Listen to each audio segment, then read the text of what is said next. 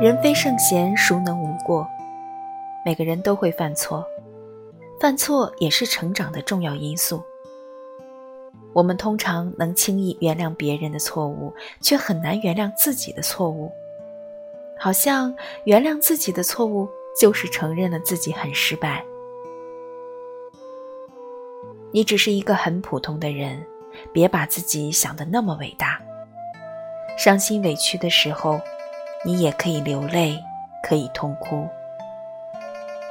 直面自己的内心，承认错误和失败，也是人生的一场必修课。